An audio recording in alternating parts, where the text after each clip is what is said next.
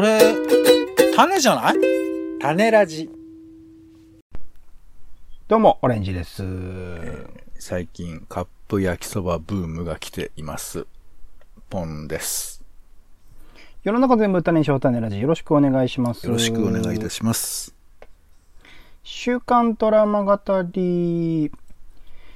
ドラマの感想や考察、ドラマをきっかけに思ったことなどを語っております。今回はですね、ドラマにおける子供であるとか若者の描き方、そして子役の演技みたいなところをちょっと話していければなと思っております。ほうほう。どういうこと？というのもですね、うんまあ、そもそもにおいて、なんかドラマで子供って描けるのかなとか、まあ映画もそうなんですけどね、描けるのかなっていう疑問がありまして、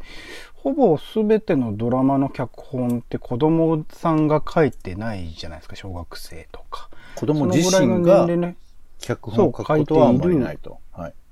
最近見たので言うと、琴の葉っていう作品が16歳ぐらいの高校生の方が書いているドラマがありましたけど、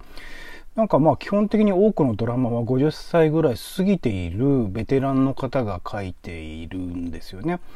で、そういう人たちがまだ、なんだろう、物心がついた小学生以降ならまだ自分自身の思い出とか自分自身のそのお子様とのコミュニケーションを通してみたいなところで想像して書けるかもしれないけど、小学生以前の役とかの設定も結構あったりとかして、そんなものって書けたりするのかなっていうのを、まあ一つ、小太郎は一人暮らしっていう作品を通じて結構思ったことで、その、そういう子供の描写について何を基準にこう、正しい子供の描写にするのかとか、もちろんその多くの子供はその年代に近い、あの、役の年代に近いお子さんの子役さんという、まあ役者さんに演じてもらうので、それをどうやって演じさせてるのかとか、なんか、僕たち自身はそのドラマにおいてのその役のリアリティ、まあもとももちろん大人とかでも、その役を演じてるなんかリアルだなとかすごいなとかって思ってるところについて、なんか子供の役についてはどういうところを持って、その適切に演じられてるうまいなっていうふうに思うのか、それこそ過去だったら足立由美さんとか子役でいらっしゃいました。最近だと、えー鈴木、鈴木福君とか、えー結構ね、子役で、名子役と言われている芦田愛菜さんとかね、いらっしゃいますけど、なんそれをどどういうふうに捉えてるのかな、みたいなことをいろいろとちょっと、もやもやと考えてみたいなと思っておりまして、まあ今言ったその象徴的なドラマとして小太郎は一人暮らしポンさんも見てると思うんですけど、ちょっとそれのまあ最初感想を述べつつ、こう子供を描くってどういう感じかなみたいなことを考えていければなと思っているんですが、まあ、小太郎の一人暮らしについてはまあコミックがね原作の作品で、まあなんかあれはえ江戸弁でしたか？お侍さんの言葉みたいなものを喋る5歳児の佐藤小太郎くんっていう子が、まあ、マンションに一人暮らしをするという結構突飛なあの設定から始まり、そのマンション、アパートか、うん。アパートですね。アパートの隣に住んでい、隣の隣だっけ？隣だっけ？まあ、お同じフロアに住んでいる漫画家の、えー、狩野かというキャラクターがいて、えーその、まえーその漫画家とのとであるとか、他のフロアで住んでいる人であるとか、そういうところの、まあ、コミュニケーションを描きつつ、あの、その小太郎はなんで一人暮らししてるのか、その背景にどういうものがあるのかっていうところも描いていくような、まあ、コメディタッチのね、作品だったりしますけど、僕個人のこの感想としては、やっぱ神聖なんですよね。この 5歳児を軸にこうドラマが動いていく感じというか、すごく大人びたこともあのセリフとして発言するんだけど一方でものすごく子供らしい一面も見せたりとか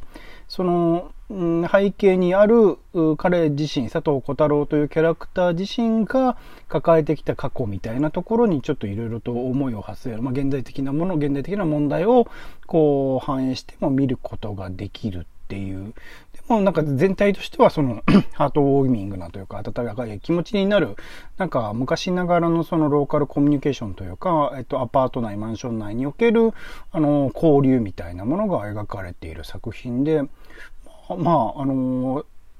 基本的に30分番組、ドラマかな。すごくコンパクトに、僕基本的に TVer で見てるんですけど、なんか、それでまと、あのー、スッと見るには、すごく見やすいし、でもプラスアルファなんか考えさせられることもあるし、みたいなところで、なかなかよくできた作品だな、なんてことを思ってたりするんですけど、ポンさん的に感想はどうですか？小太郎は一人暮らし。そうね。なんか、まあ、最初見た時も思いましたけど、こう、なんだろう、その、なんかよくわかんないけど、こう、こう、彼が、子役くんが出ているからか、ジャニーズの人が出ているからかわからないけど、こう、一つ一つがこう、やたら粒立つというか、まあ、役者さん自体も有名な人が結構出て、生瀬勝久さんとか、いつ横田さんとかね、ねそうですよね。出ているわけだけど、それがこう、なんていうかこう、上手に、その主役にな、馴染むというか、ちゃんと引き入られてるというか、なんかこう、どうも個性でやってますみたいな、そういう番組じゃなくなってるっていうのが、すごい不思議なうん統一感っていうか、うんうん。だからなんつうのか、その、まあ、いい意味の癒し番組っていうんですかね。なんかこう、ちゃんとこう、個性で粒で立ててんだけど、なんか、のんびり見れるみたいな、なんか不思議な番組だなという感覚ですかね。うんうんうんうんうん、そうですね。不思議な、なんかあんまり今までにない感覚っていうのをちょっと味わわせてくれる作品だったりするんですけど、ちなみにこの、え演彼の演技的なもので言うとどうですか？僕はなんかまあ結構極端なキャラクターではあるので、なんかその分、うん、その川原江斗君っていうのかな？この役者さんが、あの、演じやすいのかなというか、見ていても、こう、視聴者から見ても、なんか不自然じゃない感じになってんのかなと思いつつ、ん。でも、最新回かな？ものすごくこう、甘えるという、なんか、わしはこう、い違うわしが出るんじゃ、みたいなことの話があって、その、なんだろう、よ夜中になると、なんか甘えた感じで来る小太郎くんっていうところのなんか、すすごく勝手なリアリティみたいなものを感じさせられてしまって、そこら辺すごく、なんかうまいっていうかリアルだなと思っちゃったんですよね。まあ、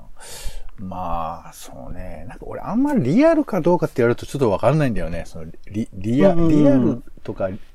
ね、わかるわかるドラマってさ、その本物に見えるとか、あとそのうん。本物のような感じがする、まあ、ある、あるみたいな、なんかすごく引きつけられるみたいなことと、本当であるっていうこととの、やっぱ乖離が当然あって、う。うんんだから、ね、こう、だって、うまい役者さんだなっていう人だって、あんな風に本当に喋ってるわけはないわけだけど、でも、それがこう、真に迫るように僕らに見えてるっていう、そういう、まあ、仕組みだったりもするから、子供、まあね、小太郎は一人暮らしについても、あんな喋り方で、まあ、そもそも一人で住むのかみたいな話もありますけど、まあ、なんかそういう意味では、まあ、う、うまい、うまいんではあると思うんですけど、リアルかって言われると、あまりその、そこはまた、俺、通ってはないというか、あ、うんと、問問わないという、あ、そうですね。まあ、いや、だからそれは、うん。いや、違和感は、お俺はシンプルにあるよ。なんかな、なんなんか変だな、みたいな思うけど、まあそこはあんまか考えないようにしてるというか、うん、うん、うん。ちょっと話ずれるかもしれませんけど、なんか昔あの、おしんってドラマがあって、はいはい。で、大ヒット今も海外で人気朝ドラはいですからね、朝ドラですから、うん。それがまあ、日本中でおしんブームがあったみたいな頃だったですけど、その、まあ、うん。えっ、と、一つのおしんという役を、えー小林愛子っていう当時子役の人。で、あと田中優子さんと、あと三人目忘れちゃったな、えー大女優さんがやってらして。うん、うん。で、その、まあ、小林彩子が、まあ、とにかくすごかったんだ、みたいな話があって。うん、うん。でその小林彩子さんが、あの、音羽信子さんね、老老年期をね、えーうんおしんの凄さを伊藤四郎さんが語ってて、うん、うん。その小林彩子さんは、えー普通子役って自分のセリフを言うときは集中してるんですよ。うまい子役はいっぱいいる。だけど、人のセリフ聞ける子役ってのは結構いないんだと。はあ。で、小林彩子さんは、自分が言ってるセリフではなくて、人のセリフを聞いてるその目とか姿が私は印象に残ってるみたいなことを言ってて、うんうんうん。やっぱその子役のうまさという言い方は俺はまあちょっとなかなかこう、プロでもないし、まあ坂上忍先生に聞いていただければいいと思うんですけど、なんかこう、なんつうのかな。やっぱこう、何？引き受ける態度というか、そういうところがん。できているかどうかっていうのが、まあその場を成り立たせてい言ってるかな、みたいなところかもしれないし、まあもっと言うならうん。子供って聞いてないんじゃないかみたいな話もあれば、その聞かないところとか、勝手にどっか行っちゃうとか、なんかそういうことなんかも込みで、その子供役っていうのは可能性があることだなとは思ったりするので、まあ、その意味じゃやっぱり、一般的に普通のテレビドラマで出る子役は非常に縛られてる感じがするから、役割を果たしてるなって思うことは、まあ、小太郎くんも含めてですけど、思ったりはしするけど、でもまあ当時の子役レベルから考えたら、断然今の子は上手いよね、きっとね。ああ、昔の子は本当もう街中からにいる人パッと連れてきたみたいな感じにしか見えない子とか、ウルトラマンとか最近、ウルトラセブンだから最近見てるんですけど、まあ、その子役じゃ、もう子役じゃないもんね。もう本物でしかないから、むしろその方がリアルに思うけど、なんかすごいよ。うん本当になんか、天然子供がそこにはいるみたいな感じもしますけどね。そこの辺の、まあ、リアリティっていう話で、まあ、えっ、と、子役演出の一応世間的な評価として名手と言われている、是枝裕和監督、うんうんうん誰も知らないとかでも子供ばっかりを演じ、あのー出演する作品作ってましたけど、彼の作品においては、まあ、あのーそその後でね、海町ダイアリーにおける広瀬すずとかもそうらしいんですけど、基本的に台本を渡さないっていうんですよね。うん台本を渡さないで、あの、当日、その撮影の直前に、えっと、口で伝えるセリフとかしゃ、こういうこと喋ってねとか、こういう状況だよということを説明して、その場で、えま、撮影をするという手法をとっているみたいな話で、まあなんか、物語全体のことは理解しなくていいんだけれども、そのシーンっていうものはどういう状態なのか、他にいる人たちはどういう人なのか、どういう関係性なのか、みたいなことをこう共有しつつ進めていくみたいなところで、まあ僕自身も是枝さんの作品全般見てて、やっぱ、あ、なんかすごい、まあ自然というかうまいというか、なんかそこら辺の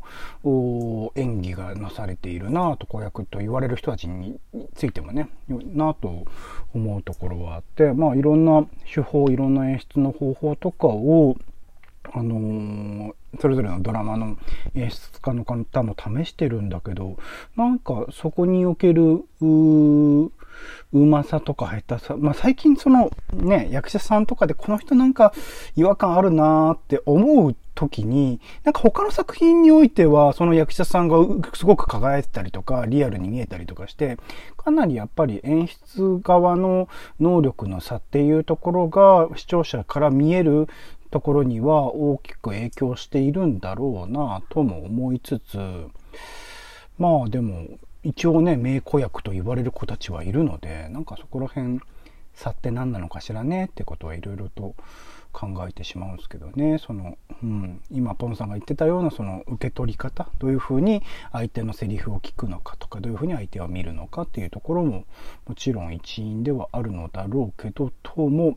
思いつつですね、そうだ。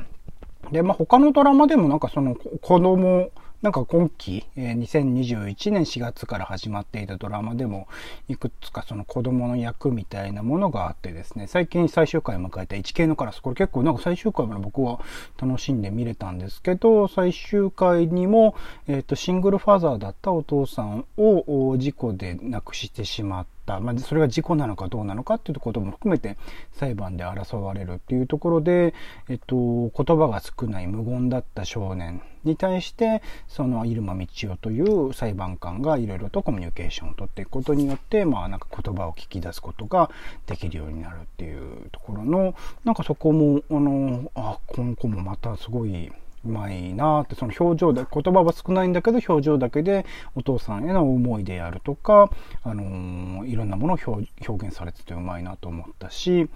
朝ドラで言うと、あの、おかえりモネのね、えー、モネの幼少期のところを子役さんが演じていたりもするし、晴天をつけでも、まあ、渋沢栄一の幼少期のところを、ね、あの、子役の人が演じてたりとかして、そこら辺の、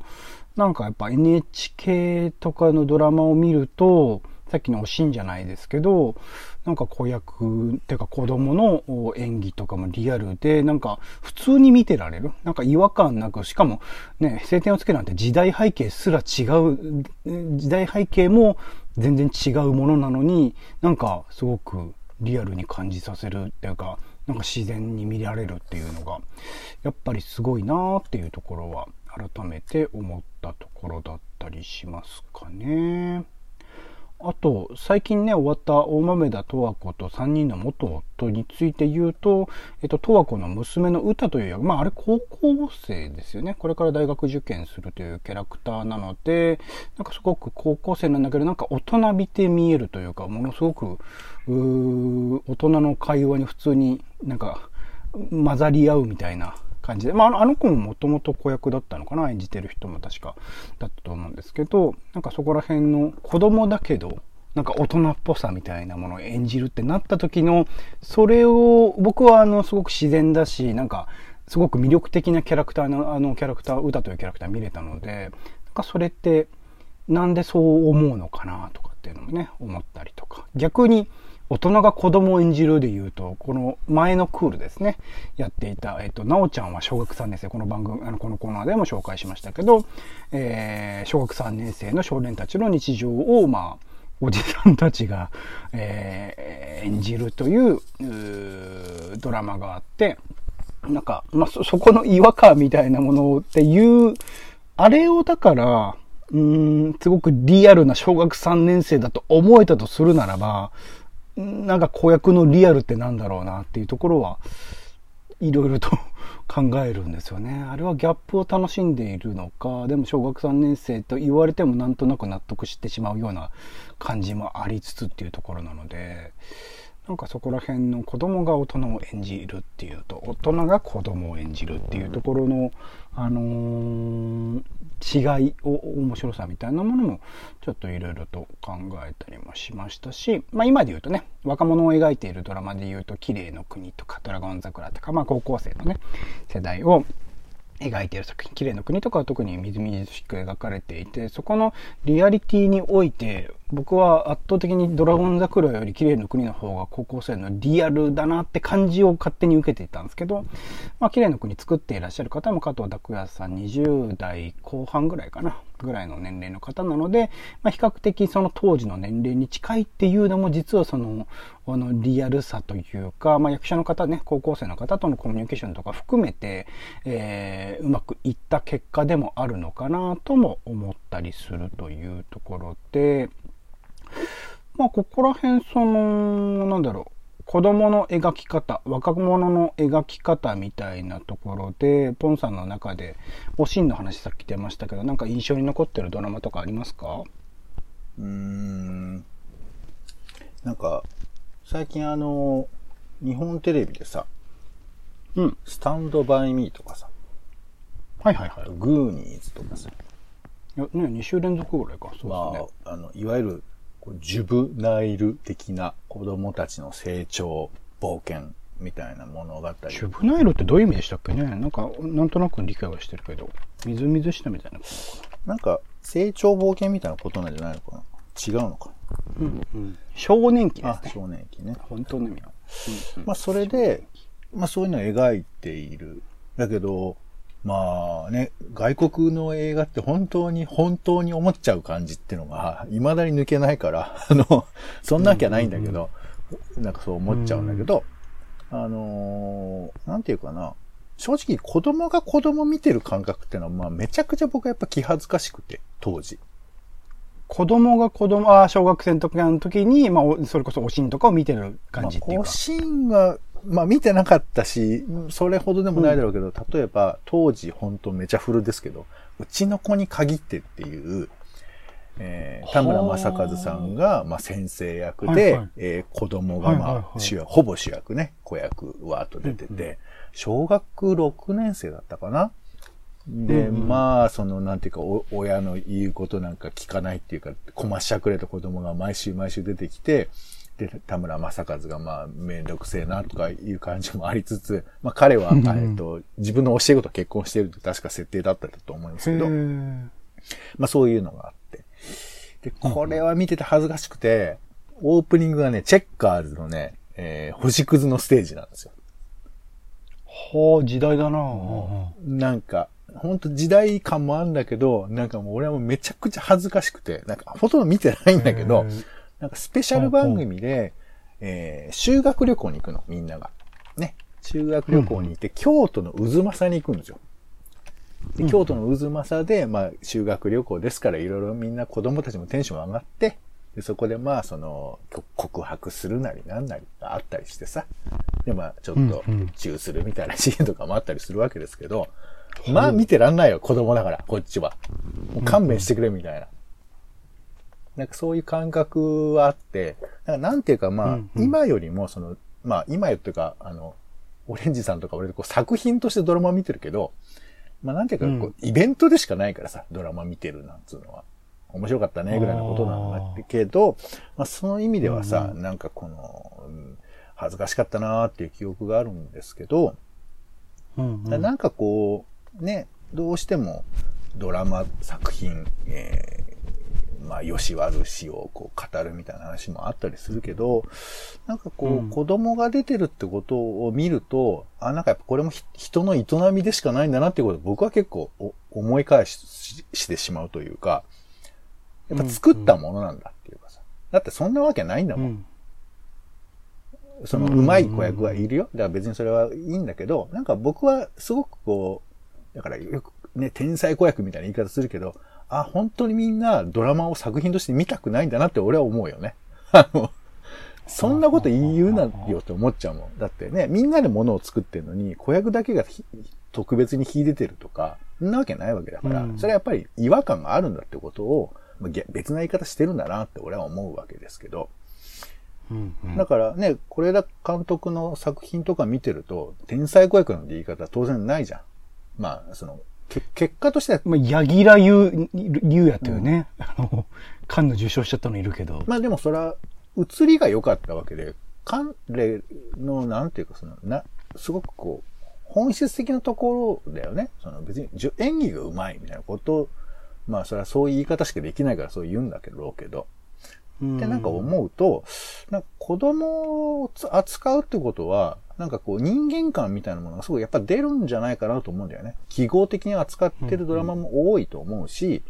えーうんで、仮にそのセリフが下手くそとか、なんかこう、すごく棒立ちしてたとしても、魅力に見える時も、これは普通の大人でも同じですけど、あると思ってて、ただなんかやっぱ僕らがい、ああ、つ、筒井道隆とかね。うん、ん？筒井道隆。わかんない。あ、そう、はい、つま、そうね、そう、いつまで経ってもバタ足金魚の時代からずーっと成長せずに最近のあの、えー半沢直樹とかを見ると、なんか変わった役をやってるけど、あ、筒井道隆だなっていうね、ん魅力を感じてしまうっていう。人間見てるだけなんだよね、僕らは。なんかこう、上手いとか下手とかっていうのは、それはなんかこう、それっぽいことを僕らが習ってるから、いや、でも、着飾る恋とか見てると、なんか浮いてんな、この感じっていうのすげえ思う。でも、それはなんだろうね、役者さん自体っていうより本当に質なんだよな。まあまあ、基本はその、全部を司ってる人の上手さとか編集だと思うけど、まあでも僕はもう、もはやあんまり上手いとか下手は、その、さ、さ、その、何？僕が時代的に認知してる上手い下手を、なんか語ってるに過ぎないわけで、なんか、うん。まあ、あんまり僕、その、いや、あるんでしょうよ、プロの世界では。だからそれはもう、そう、それこそ坂坂上忍さんとかね、多分やってんじゃないのね。だからそれはまあプロに全然俺は任せますよ。もうその、わからないから。そのだって、本当にうまいっていうのは何かなんて。だって、たけし映画なんか見てたら、全員棒にさせられてるわけですよ。あえて。あの、秀明とかね。あ、それは違うか、また。でもいやいやたけしさんが、うんあの、うん役者さんになんかその、それっぽいあの演じ方をするのをやめて欲しかったわけですよ。うんうん。だから、なんかこう、下手とも上手いとも言えない、ボソボソ喋ってるみたいな感じになってて、まあ、こんな説明だけじゃ足りないと思いますけど、だから、うん。子供が出てくるってことも、なんかこう、上手に、上手に子供が喋るとかいうのは、うん。まああるけど、子供が社会の中でどう扱われてるかのことをちゃんと描けてるかの方がむしろ興味があって、うん。うん。でそのための、なんかこう、ギギガ化っていうか、だから小太郎は一人暮らしとかも、本当はあんな風にね、立ち回ったり喋ったりすることはないわけだけど、ああいう風なところに子供置いたらどうなのかっていうシミュレーションとして見るときの面白さっていうことで、なんかだから俺朝ドラとか大河の子ど子役とかも結構苦しいんだよね。なんか正しくはあるんだろうけど。うん。なんかやっぱこう、記号的存在の強さが強くて。だからね、公約がうまいかどうかもありつつも、なんかこう、公約というか子供をどう扱ってるのか。だから本当に子供だけ出てくるドラマとかを、大人が、大人とか普通の人が楽しめるみたいなものにできるのかなって今、なんかそういうの作れるのかなとかって思いますよね。それこそ、えっと、坂本雄二さんの、えっと、昔の作品で「僕たちの遊園地」っていう芦田愛菜さんかな、いう主演の作品があってそれとかは基本的にあのーなんだそのし小学校的なところあれ違うかなんだっけ？名前忘れちゃった。正しくないな。えっと、芦田愛菜さん主演の作品があってそれは小学生小学校みたいなところから、うん。あの子供たちが抜け出してそれこそスタンドバイミーじゃないけどなんか冒険する話だったと思うんですけど、なんかそれとかはねすごく見れたんだよな。うん。基本恥ずかしいんだと思うよ、僕は。多分、子供が、まあ、これは、多分、大人がさっきちょっとあのポンポンさん言ってたうちの子に限ってで思い出したのは僕「醜いアヒルの子」っていう作品見てて、はい。これも小あの岸谷五郎さんと常盤貴子さんかな主演で。で基本的に僕この当時が95年6年なので9歳とか10歳ぐらいで、まだ小学生かなぐらい俺だな？多分どうん、俺だな？俺、俺の曲がかかってんな。そんなんでそうですね、あの北海道北海道の、あ北海道のハゲハゲの曲がかかってたんですけど。お前言うね。うん、いいよ。で？一番星のね、なんたらかんたらみたいなのって結構有名、あの、この当時の岸谷五郎はそういえば光ってたななんてこと思えたりはするんですけど、なんかその当時って、なんか、さっきポンさん恥ずかしかったみたいなこと言ってましたけど、うん。僕めちゃくちゃなんか自然に見てたんですよね。なんか普通に感動してたし、岸谷五郎のその、熱血教師っぷりみたいなところに感動してたし、今、今見ると多分その感じって違うんだろうけど、なんか、うん、その当時に、それこそこれ確か、えっと、脚本が、あの今も活躍されてる方じゃなかったかな。結構有名な方。溝橋文江さんですよ。スカーレットですよ。の、あの作品なのでなんかこの当時すごくすんなり見れていたそのリアリティってなんだろうなっていうふうに今ちょっと思ってなんかね聞いてくださってる皆さんもなんか子供の頃に見た子供のドラマを今見たらどう思うのかっていうのをちょっと試してそれこそ金八先生とかねそれぞれの世代においてなんか同世代の時期って当然あったと思うからちなみにポンさんのあれ？金八先生の初期の頃にポンさんは小こ中学生ぐらい？いやいや、そんなことないですよ。多分初期シリーズとか、まあ、見てなかったのもありますけど、タノキン腐った、腐ったみかんとかの時期？腐ったみかんとか、俺再放送でしか見てないかな。再放送か。うん僕、多分上戸彩とかかなはいはいはい。同い年ぐらいなんで、ケンジロウとか見たよ。なんだっけ。あの、風間くんがボコボコになるやつね。そこばっかりみんな覚えてるよね。はいはい。あと、浜浜田学とかその後か、くらいですけど。浜田学同じぐらいかな？とかありましたけど、なんかその時、当時もね、なんか、まあ、な、普通に見てましたよね。なんか違和感なく高校生。あ、でも中学生たちのその違う世界って感じはあったかなとか思うと、なんかそういうの見ると多分今、面白いだろうなと思いつつ、あとさっきのちょっと思い出したの、なんか庵野秀明っていうことを言って思い出したのは、庵野秀明の作品、それこそエヴァとかにおける声優って、まあ、14歳とかの設定なわけじゃないですか、うんあの登場人物たちは。だけど皆さん結構上の大人の方が演じていて、なんか声優ってその、あの子供の役とか、まあ、結構高校生のね話とかアニメで多いですけど、なんかそこら辺って、かなり上の年代の人が演じてることが多くて、なんか基本的にその、なんだろう、演じさせるにおいては、やっぱなんか大人でやりたいのかなと思ったりとかちょっと今したんですよね。だから子供を描くっていうことが目的じゃないからですよ、多分。物語を作ることが。そうそうそう。だから、その、ほん、何？まあ、わかんない。ちょっと想像だけど、現代社会において子供たちが語る場所って僕らどう作ってるかってことだと思うのね、きっと。うんうんうんうん、で、その大人びてたりだとか、するとなんか聞けたりとかするけど、まあほとんどの場合別にそんなきっちり喋るわけでもないし、かといってそんなにぼんやりしてるわけでもなくって。ところがそのドラマになんかさ、なんか物語の中ではやっぱこう子供どう取り扱うか結構む難しくてさ。うん、だから、こうね、やっぱ喋れる子供ってことでこうちょっと、えー、大人びた子供みたいな設定にするみたいなこととかよくあると思いますけど、なんかこう、うん、だからアニメとかも子供表現とか悲惨だよね、多分。地獄だと思うよ、多分。その、なんか面白そうな子供を描いてるな、みたいなこと、多分ほぼありえないっていうか。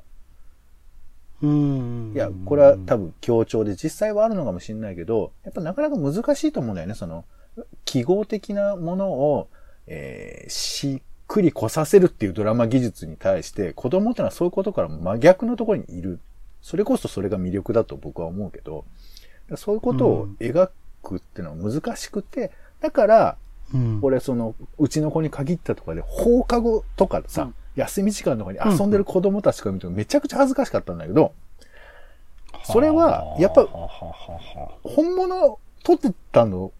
撮ってたんだと思うわけ。あの、だからその、誰も知らないの手法ではないけど、偶然やっぱみんな、もう本当生の顔してて、それを、やめてくれっていうふうになんか俺はきっと思ってて、なんか。だから、あ今の子がどういうふうにね、あの、映像を見るか。今も確かにグータンヌーボーとか僕ら見ると恥ずかしいですもんね、テラスハウス、ちょっとまだ種類違うかもしれんけど。あの、なんかちょっと演じてる面もありつつ、でも基本的にあの台本のないリアルな感じみたいな。そう。まあ、だグータンヌーボーは、クソ、バカ野郎っていうのもあるかもしれませんけど、でも、その人間の本物が出ちゃうっていうのはやっぱあって、で、これをどこまで制御するかが、まあドラマの一つの、なんていうか、要素だと思いますけど、子供が、それを制御せずに裸で出てきた時に、なんかすごいなーって思ってて、で、ドラマって多分そういうことを排除する作り方だと思うから、基本的には。で、別にそれはそれでいいんですけど、なんか子供の剥き出しを、なんかえー、どうパッケージしてない風に見せるかっていうところが多分なんかあって、うん、で、そういうドラマはめんどくさいと思うんだよね、多分きっと。大変だと思う。うんだし、あとね、社会の中で子供たちがどれぐらい活躍できてるかっていうと、なかなか僕ら限定的にしか知らなくて、結局学校ドラマとかいうことになっちゃうと思うんで、だから本当に子供をね主、主役にする。だから子供たちが見てて、うん、うわ、見てらんないっていうふうに思えるようなドラマとかがあったら、それは結構面白いっていうか、うん、今の子供たちをどう描くか。だから、是枝さんとかが子供主役にして、ドラマとか作ってほしいよね。それこそ一回ドラマやったりと、Going My Home だっけな、うんうんあの、安部寛さん主演のドラマとかは、えっと、その当時のね、牧田樹さんとかが、確か娘さんで普通に子役として演技してたりしましたね。うん、だからまあ、子役に限らずだけどね、ただただ飯を延々食べてるとか、ただ歩いてるとか、ああいうシーンなんか、うん、まあ、どれぐらい面白いかわかんないけど、でも、魅力的に見えるよね、その子供の記号的な表情じゃない、うん、だから、今笑ってますよとかそうじゃなくて、何を思ってるのかわかんないよなっていう顔とかをじっと見るとかが、子供を楽しむ上では結構、これ、面白いことかなと思っていて、もちろんでも漫画的にね、あの、楽しみたいっていうのもまああるとは思うんですけど、より子供だと、なんかそれをうまいとかって言わなきゃいけないめんどくささとか俺は思ったりするから、まあ、しょうがないんでしょうけどね。だから多分嫌だと思う役者さんでもうまいですねとか言われるのすごく嫌だと思うよ、きっと。だからあれですね、小太郎は一人暮らしの、うん、あの幼稚園、保育園パートを、うん、こうリアルにこう、スピンオフとしてこう流すとかね。そうそう。いや、なんか、究極やっぱり今一番正解だったのは、なおちゃんは小学3年生が一番多分正解だった。正解ですかそうそう。い。や、だから、えっと、大人がやることで、でも、本当に見たいのは何かっていうと、あそこだよってことに一応ピントを合わせてる。っていうことだと思うああー、から。小学3年生ってか当時におけるそういう年代のリアルな空気感みたいなものを。そうそう。まあ、表現するでもディフォルメしてますよっていうのはさ、それは当然大人だからね、出ち出てしまうわけですけど、だからその辺のうんうんうん。ピントの合わせ方の、まあ、一応良、良識というか優しさがあるのはそこかなと思いますけど、うんうん。まあでも今後もきっと朝ドラで天才子役が生まれて、えー、大河で天才子役はまた生まれていくわけでしょうけど、なんかね、うん。消費されていく感じとかもすごく大変だなと思うから、なんかこう、なんですかね、要求されることとかね、あの、その裏側にいる、こう、育成学校みたいなこととか、いろいろそういうこと想像しますよね、なんかね。うんまあまあまあそうね。だから、なんか、難しいなと思うけど、いい加減ちょっと、ね、大人だって随分と役者さんもこう、演じ方が変わってきていると思いますので、子役というのも、もうちょっと新しいステージというか、まあいいのかな。まあ漫画的な子供、でもそれは多分子供たちはね、全然面白くないっていうか、その、親近感はないと思うよね。はいはい、ドラマでしょってうんしか思わないと思うから、子供たちが恥ずかしがるようなドラマを俺はぜひ作ってほしいと思います。なんか話題性としてっていうと、丸物の規定はね、丸々モリモリは話題になりましたもんね、実際。結構いい時間帯にやってて、まあでも、ほん、まあ、あんなザ子役だからね、あんなの、あんなドラマは。別にいいけど。そうだけど、多分俺同世代の子たち見ててすげえ恥ずかしくなったんじゃねえかなと思うんだよね。全然、なんと、へてもないと思うよ、あんなの。だって子役なんだもん。そうかな子役やってんだもん。本当に。正義の子役ですよ。そうか。俺はいや、まあ知らないけど、どうみんなが思ったか。いやー、福君も大変だなーってきっと言ってたと思うよ、子供たちは。マジで。そうか、うんそうなっちゃうとね。違う。ちなみに、えっと、さっきの芦田愛菜さん主演の坂本龍二さんのドラマは、えーさよなら僕たちの幼稚園ですね。うん2011年に放送された作品。すごい。311の直後か。そうか。うん。というあ作品のも、ーいちょこっとだけ、なんか最初にオレンジさんがなんか子供が書いたドラマじゃないからみたいな話してたけど、うん。そういうのって可能性あんのかね？幼稚園生とねか小学生ね前半みたい。まあでもほら、即興の演劇とかさ、そういうのをやってうるん。ところもあるなんて聞くから、小学生うんうんが、うんうんまあ脚本的なものを書くことは、ゼロではないし、あと、ね、是枝さんの考え方でいけば、その場所に成り立つことを自分で考えるっていう意味では、できるかもしれないよね。そうっすね。どこまでその世界というか、自分、その個別のその、なんだろう、あ相手の気持ちとか、その自分自身の気持ちみたいなものを文章的に表現するってことはできるかもしれないけど、俯瞰で見た時のその場所の設定とか、どういう世界観なのかっていうところの表現はなかなか小学生とかじゃ難しいのかもしれないですけどね。きっとさ、おばちゃん家に行ったらおばちゃん家の顔を子供はするし、それをぶっ壊そうとする子供の顔もいるし、えーなんかちっちゃい子でもさ、なんか、すいません、サンタがここにいるって聞いたんですけど、みたいなこととかを突然言い出して。ねうんうんでもそれってさ、なんかこう、なんつうのかな。子供じみてんだけど、ドラマチックな面も俺はあると思うんですよね。子供の風景というか。うん。スーパーとかでさ、だってお母さんこれ嫌いって言ってたじゃんみたいなこととか言ってる子供とかを、どういうふうにこう、うん。かっこ子供みたいにしないで描くかっていうのは、俺はなんかやり方きっとあると思うんですよね。だからやっぱ大人がし視点の中心にそれはならざるを得ないからそうなんだけど、神様が見てたら、その子供のセリフも多分成り立つと思ってて、ただ今言った俺の例は多分大人が描く子供っていう風な、やっぱりシチュエーションだと思うから、子供たちが意識せずに、でもやっぱその場所、空気を掴んで行動してるっていう事実は僕は全然普通にあると思うから、それ自体を、まあ、意図が100%じゃなくても、なんか、フィルムに残せたら、結構ドキドキするものになるんじゃないかと思いますけどね。うんうんうん。ちょっとやってみたいですね。やってみてほしいですね、そういうのね。なんかほら、幼稚園とかでさ、あの、女の子を中心にわーっと集まったりとか、急にあっち、あちらにこうグループができたりとかさ、なんかあるじゃないですか。うんうんあれなんて本当に現象的なドラマだと思いますけどね。うんうんうん。まあそれをね、どう見るのか、どう見せるのかっていうのはあるとは思うんですけど、なんかそう、そこまで行く必要はないっていうのもあるとは思うけど、まあなんか、そこも、まあ、カメラ構えるのとか大変だからね。撮影とかするとかで考えるとね。もうほぼドキュメンタリーじゃんってなると思いますけどね。なるほど。ありがとうございます。ちょっとまあそういうこれからの子供の、えーえー描いたえードラマとかの可能性とかも考えつつ、まあ今回ですね、えー週刊ドラマ語りでは、まあドラマにおける子供の描写であるとか、まあ子供がどういうふうに子供を演じているのかとか、まあ逆にね、大人が子供を演じるってパターンもいろいろとありあるえーありますけど、まあ、そういう子供とドラマみたいなところをいろいろともやもやと考えてみました。はい。えー、お相手はオレンジと、そうだよね。やっぱりでも、